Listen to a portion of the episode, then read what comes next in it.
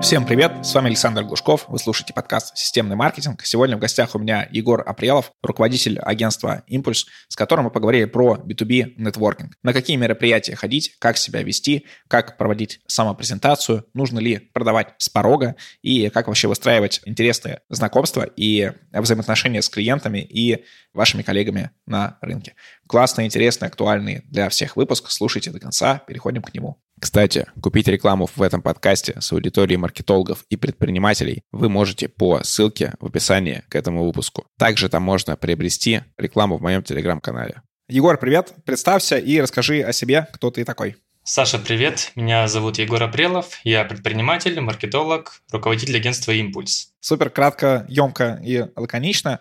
А, мы сегодня с тобой говорим про такую тему, которая актуальна будет э, тем, кто подписан на мой канал про B2B маркетинг, либо просто интересуется B2B маркетингу. Это B2B нетворкинг и как через него продавать. Для людей, которые редко бывают на каких-то мероприятиях, на нетворкингах и всякой такой истории, мне кажется, чаще всего при словах B2B нетворкинг всплывает такой человек, который такой подбегает к тебе, сует визитку, говорит, я тот-то, тот-то, тот-то, вот, давай мне свою визитку, и куда-то убегает. И совершенно не вяжется с тем, что из этого могут построиться какие-то реальные серьезные взаимоотношения а, компании, какие-то продажи, работа и так далее. Расскажи, так это или не так, и что по твоему мнению, может быть, какому-то более объективному, представляет собой B2B нетворкинг? Смотри, я не буду претендовать на объективность, я расскажу, как я это воспринимаю и как вообще у меня это происходит в компании. Для меня B2B нетворк – это возможность прийти на мероприятие и уйти оттуда ну, с новыми связями, скажем так. Но это не некая лихорадочная беготня, когда нужно работать на количество, типа ты прибежал там к 20 людям, дал им всем визитки, срочно убежал дальше, то, что у тебя горят KPI. Нет, это работает не так. Это возможность поймать э, человека, который тебе интересен, либо компанию, которая тебе интересна, в то время и в том месте, когда они самые готовы и открыты к общению. Для меня B2B нетворкинг – это в первую очередь про диалоги, про коммуникацию, про знакомство, и, наверное, только во вторую очередь про какие-то продажи. Я тоже, у меня, наверное, не было ни одной такой прямой продажи именно в нетворкинге, но в дальнейшем некоторые из отношений, которые развились благодаря нетворкингам, они приводили к продажам, каким-то уже непосредственно проектам, а, деньгам и так далее. Есть разные типы мероприятий. А, есть какие-то такие массовые, бесплатные, куда собираются там все-все-все-все. Есть а, очень какие-то узкие тематические с билетами там 30 тысяч рублей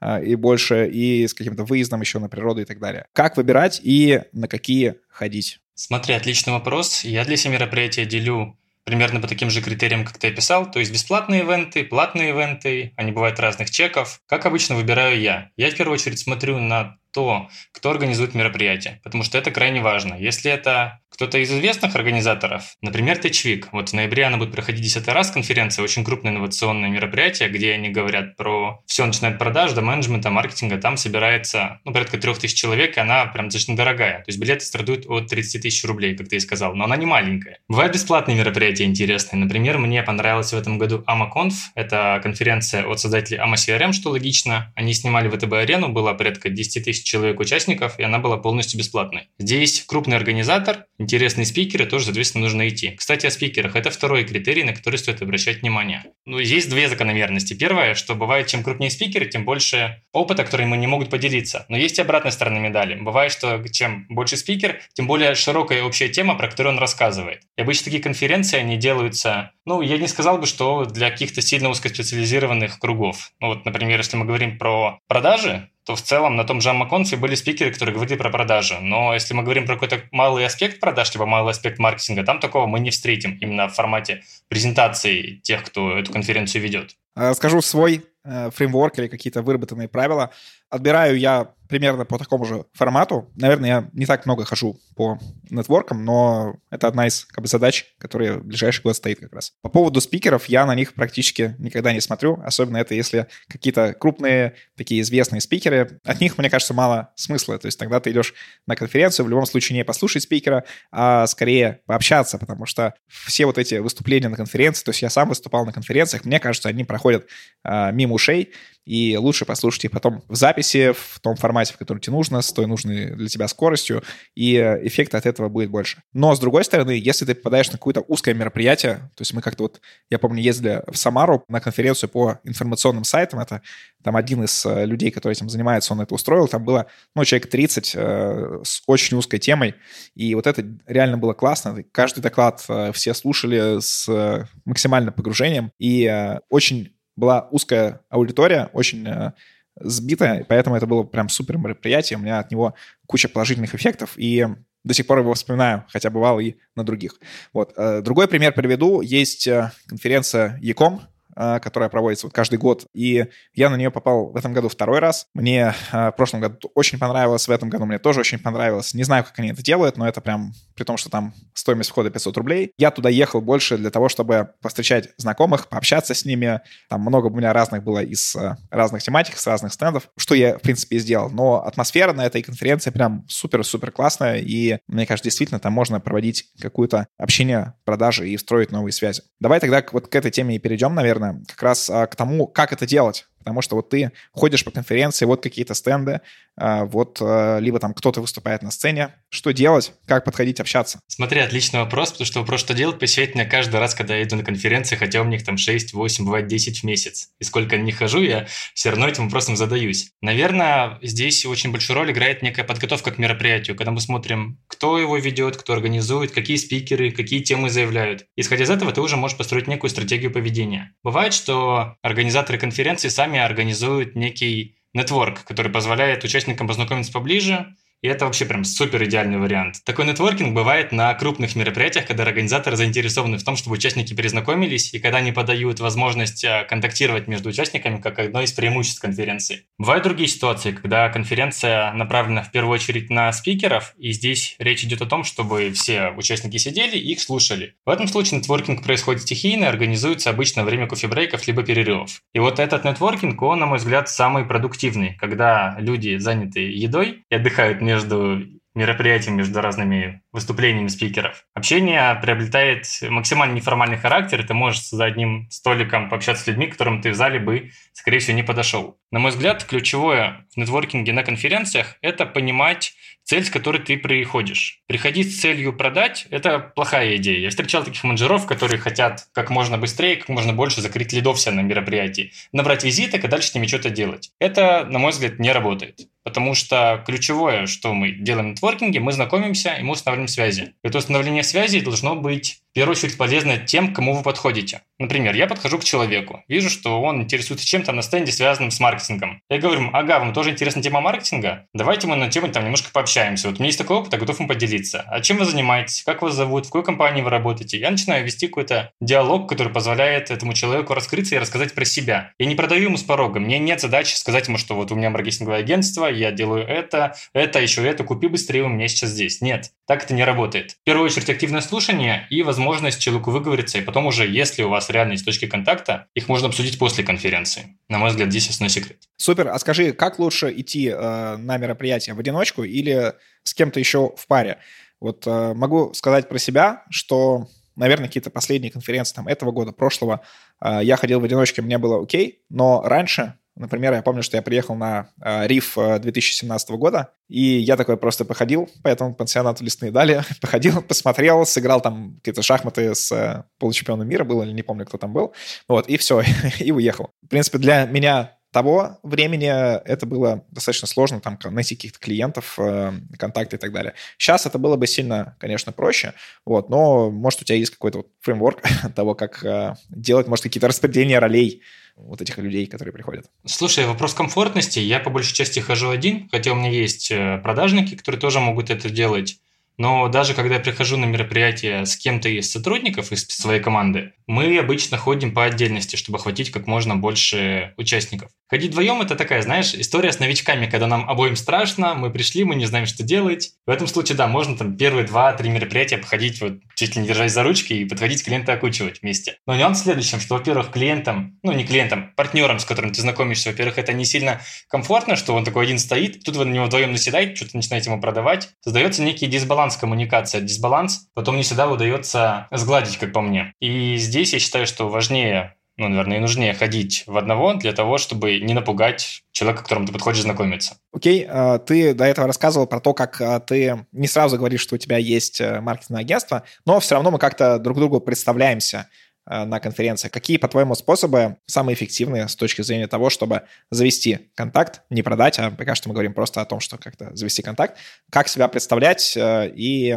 как к этому готовиться? А, Саш, смотри, я считаю, что важно говорить о себе и о той роли, которую ты занимаешь в компании, но при этом не называть конкретные услуги. Например, вот у меня маркетинговое агентство. Я прихожу, и когда я представляюсь, говорю, я Егор Апрелов, и я помогаю компаниям находить клиентов в интернете. Все, как бы понятно, что это связано с какой-то моей ролью в бизнесе, что я предприниматель и так далее, но я тоже не озвучиваю, в ходе диалога человеку интересно, спросит сам, не интересно, поговорим о нем и о том, что ему интересно. Я считаю, что возможность э, доступно донести до своего партнера, чем ты занимаешься, это важно. Встретил прикольный пример. Был буквально пару дней назад на mastermind е, там выступали спикеры, и мне понравилось. Выходит девушка, говорит, меня зовут Юля, и я, кажется, нашла кнопку «бабло». Как бы звучит клево такое, непонятно еще, ничем она занимается, но внимание уже приковано к ней, и люди стали ее слушать. Она стала рассказывать про что-то, связанное с перевозкой автомобилей из Китая, это уже не суть важная ее тема, но из внимания моим она завладела. Ну и в целом аудитория на нее очень позитивно отреагировала, потому что формулировка была нестандартная, все таки как? Ну, молодец, нашла. И стало интересно ее послушать. А расскажи какие-то, может быть, нестандартные подходы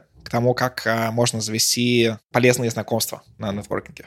У меня есть клевый пример. Я был в мае месяце, если я правильно помню, на закрытом мероприятии у нас была digital-тусовка, и мы там общались с руководителями агентств, э, ропами, комдиректорами, и клиентская часть тоже была. Ребята, которые были директорами по маркетингу в крупных брендах. И у нас был общий чатик в Телеграме на 300 человек. И один из э, участников прошерстил этот чатик, выписал себе тех, кому ему интересно было пообщаться, 3-4 человека, распечатал их фотографии на листе А4 и ходил, просто их искал такой, а это вы? Я вас наконец-то нашел, давайте знакомиться. Это было нестандартно, эффектно, и в целом люди очень адекватно на это реагировали. Ну, в принципе, э, вот в этом примере есть э, история про то, что ты готовишься к мероприятию, ты готовишься, особенно ты понимаешь, куда ты идешь. Это такой аккаунт-бейст маркетинг, по сути. Смотри, еще раз расскажу. Вот THVIC, конференция, которая есть, как не люблю, нетворкинг, там есть следующий нюанс. Когда только регистрируешься и покупаешь билет, тебе дают доступ к приложению, в котором все участники могут смотреть э, залы, расписание, как добраться и нетворкать. И в этом приложении есть контакты всех участников,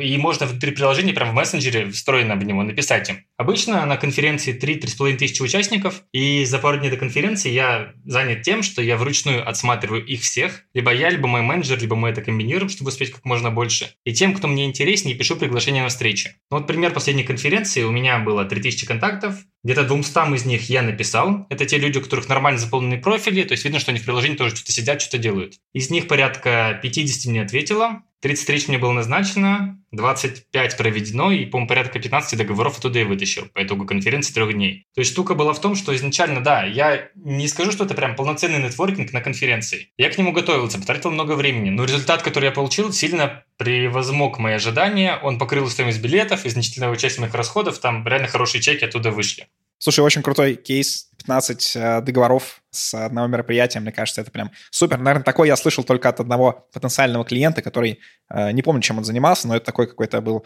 э, офлайн бизнес с продажей условных там каких-то автоштук, то ли каких-то природных ископаемых, но он тоже говорил, вот я только что был там в Владивостоке на какой-то конференции, вот приехал там 25 э, договоров, вот, и мне кажется, это круто, и действительно для многих э, сфер это работает. Кстати, по поводу сфер, рекомендуешь ли ты, если, например, ты маркетинговое агентство, представитель маркетингового агентства, ходить только на мероприятия, связанные с маркетингом, или ходить на мероприятия, совершенно не связанные с маркетингом, но где могут быть твоя целевая аудитория. То есть это какие-нибудь там выставки промышленного оборудования, например. Это очень правильный вопрос. Буквально сегодня идет конференция по БАДам. У меня менеджер пошел на нее, вот сейчас, пока мы с тобой разговариваем, он у меня нетворкает, собирает контакты. Час назад он говорил мне, что у него уже 20 следов. Не знаю, насколько это правда, какого не качества, но Суть в том, что конференция, которая абсолютно не относится к маркетингу и касается ну, фактически медицины, здравоохранения и так далее, там тоже сидит моя целевая аудитория, эти производители, у которых обычно нет сайтов, нет понимания, как продвигаться. И с такими работать даже интереснее, потому что если мы говорим про конференции, заточенные на маркетинг и продажи, большая часть э, тех, кто там присутствует, это все-таки не представители клиентской стороны, те же агентства, сервисы, агрегаторы, то есть и ребята, которые оказывают услуги этим клиентам, но никак не сами конечные рекламодатели. Я считаю, что большой точкой роста является именно посещение непрофильных мероприятий, которые могут принести клиентов там, где других просто не ищут. Еще одно хорошее подспорье для привлечения клиентов – это посещение не только конференций выставок, но и всевозможных бизнес-завтраков, нетворкингов, мастер-майндов. Мы с командой тоже в последнее время для себя это открыли, и такие ивенты дают э, достаточно неплохих лидов, потому что в целом вся суть мероприятия точно то, чтобы люди знакомились и общались между собой. Да, там бывают не предприниматели, бывают они не сильно большие, но даже та часть, которую мы оттуда забираем, все равно целевая и для нас прям потенциально интересная. Интересная тематика, мне на самом деле очень интересная. Я тебя спрошу про нее после эфира. Что по поводу автопати? Часто бывает, что на конференциях и ивентах автопати э, предлагается за доп э, какую-то стоимость. Это нужно покупать какой-то более там VIP-билет. При этом э, я, когда оставался на автопати, я находил себе друзей, товарищей, э, каких-то контактов, коллег по работе и ни разу не находил клиентов. Что ты здесь думаешь? Э, эффективно ли ходить на автопати? Я считаю, что автопати крайне эффективно с точки зрения нетворкинга, но оно не приносит клиентов, ты абсолютно прав. У меня были кейсы, когда я приходил на вечеринки, общался с этими людьми, а потом на следующий день, к примеру, мы уже общались там в формате какой-то более формальном, и тогда мы уже могли поговорить про дело. Но когда вы оба сидите, там танцуете, там играет музыка какая-то, естественно, ты не будешь говорить о работе, не будешь знакомиться в таком более формальном ключе. Поэтому автопати — это клевый способ э, нетворкать с людьми, ну, в принципе, находить какие-то общие языки, контакты, но обсуждать на нем дела я не рекомендую. Да, согласен, у меня такая же выборка. Какие ошибки чаще всего допускают а, люди, которые приходят на ивенты с целью завести знакомства, с которыми они э, впоследствии планируют не просто дружить, но и иметь какие-то деловые контакты. Смотри, самая главная, самая грубая ошибка – это продавать с порога. То есть ты такой приходишь, вот представь, я к тебе прихожу и говорю, я Егор, у меня агентство, я делаю сайты, там рекламу, еще что-то. Типа, а тебе это нужно? А какие у тебя сейчас потребности? Давай мы с тобой об этом сейчас поговорим. Естественно, у тебя, как у моего собеседника, сразу теряется желание общаться со мной о чем-то там связанном с маркетингом в целом, там, рассказывать о своих проблемах. Ты видишь, что начинает тебя просто впаривать. И тебе это уже становится неинтересно. Самая грубая ошибка – это продажи. На втором месте я поставил бы историю со стеснительностью и с тем, что мы боимся подойти к человеку и просто с ним познакомиться, сказать привет. Тогда наши менеджера просто не забирают должное количество лидов с конференции, обычно они не окупают себя. То есть возможность э, подойти и познакомиться на конференции есть у каждого. Все на одной площадке, все равны. Не нужно бояться подходить к людям, которые пьют кофе. Можно к ним подойти и сказать, какой у вас классный кофе, где вы его купили, пойти взять его, потом присоединиться и продолжить диалог уже на какие-то другие темы. В общем, робость и продажи – две главные ошибки. Хорошо, тоже емко и лаконично. Заканчиваем с тобой выпуск. Напоследок э, дай совет э, тем, кто как раз робок и стеснителен. Вот как можно быстро преодолеть себя, либо не преодолеть себя, а какие, может быть, есть лайфхаки, как не преодолевая себя, начать знакомиться. Может, через какое-то интро другого человека, может быть, а, еще какие-то способы предложишь. Смотри, два момента могу рассказать. Первое, ищите конференции с формализованным нетворкингом. Там, где есть ведущий, который конкретно вас будет всех друг с другом заставлять знакомиться. Для начала самое то, когда вы сами еще боитесь подходить самостоятельно, это более чем закроет ваши потребности в новых контактах и возможности пообщаться с людьми, с которыми вы еще не знакомы. Второе, и, наверное, самое основное, даже на тех конференциях, где нетворкинга формализованного нет, большинство участников такие же скромные и робкие интроверты, как и вы, когда вы туда приходите. Соответственно, ловите взгляды. Смотрите, что человек на вас смотрит, подойдите, улыбнитесь, скажите ему что-нибудь. Много знакомств у меня было, у меня тоже бывают дни, когда я не сильно хочу с людьми общаться, ну, по каким-то причинам, а на конференцию идти нужно. Опять же, я уже записался, оплатил либо еще что-то. И в эти моменты, когда я не сильно хочу с кем-то общаться, я просто смотрю на людей. Если мы с кем-то перемигиваемся, такой, о, классно, пойду пообщаюсь с тобой, потому что ты ты уже на меня смотришь, я уже привлек твое внимание, мне уже не нужно будет тебя отвлекать от какого-то другого дела. Это тоже помогает. То есть смотрите за тем, как другие люди невербально себя проявляют, когда они находятся на мероприятии. Многим неловко и неуютно. И вы вполне можете для кого-то стать таким спасательным якорем, который позволит завязать диалог и выйти из этой ситуации неловкости. И пользуйтесь этим, это будет хорошим подспорьем для вас. Всем спасибо за внимание. Подписывайтесь на мой телеграм-канал Душков, нижнее подчеркивание, блог.